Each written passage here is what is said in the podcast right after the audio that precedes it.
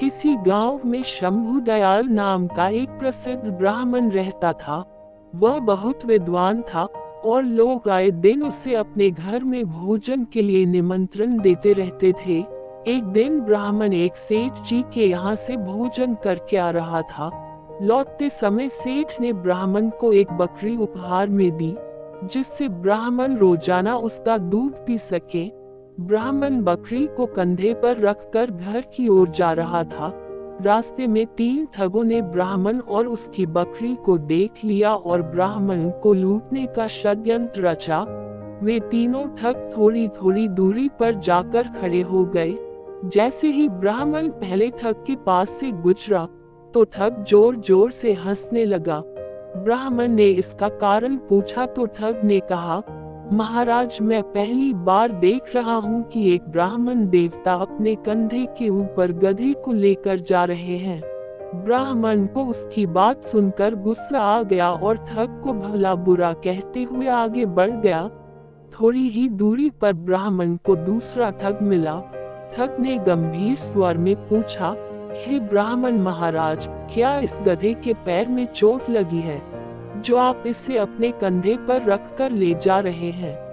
ब्राह्मण उसकी बात सुनकर सोच में पड़ गया और ठग से कहा, तुम्हें दिखाई नहीं देता है कि यह बकरी है, गधा नहीं? ठग ने कहा, महाराज, शायद आपको किसी ने बेवकूफ बना दिया है। बकरी की जगह गधा देकर ब्राह्मण ने उसकी बात सुनी और सोचता हुआ आगे बढ़ गया। कुछ दूरी पर ही ब्राह्मण को तीसरा ठग दिखाई दिया। तीसरे ठग ने ब्राह्मण को देखते ही कहा, महाराज, आप क्यों इतनी तकलीफ उठा रहे हैं? आप कहें तो मैं इसे आपके घर तक छोड़कर आ जाता हूँ। मुझे आपका आशीर्वाद और पुण्य दोनों मिल जाएंगे। ठग की बात सुनकर ब्राह्मण खुश हो गया और बकरी को उसके कंधे पर रख दिया। थोड़ी दूर जाने पर तीसरे ठग ने पूछा, महाराज, आप इस गधे को कहाँ से लेकर आ रहे हैं? ब्राह्मण ने उसकी बात सुनी और कहा, भले मानस, यह गधा नहीं बकरी है। ठग ने जोर देकर कहा, हे ब्राह्मण देवता, लगता है किसी ने आपके साथ छल किया है और यह गधा दे दिया है। ब्राह्मण ने सोचा कि रास्ते में जो भी मिल रहा है बस एक ही बात कह रहा है।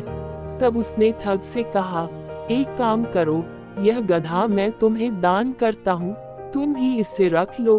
ठग ने ब्राह्मण की बात सुनी और बकरी को लेकर अपने साथियों के पास आ गया। फिर तीनों ठगों ने बाजार में उस बकरी को बेचकर अच्छी कमाई की और ब्राह्मण ने उनकी बात मानकर अपना नुकसान कर लिया। इस कहानी से यह सीख मिलती है कि किसी भी झूठ को अगर कई बार बोला जाए तो वो सच लगने लगता है। इसलिए हमेशा अपने दिमाग का उपयोग करें और सोच विचार कर ही किसी पर विश्वास करें।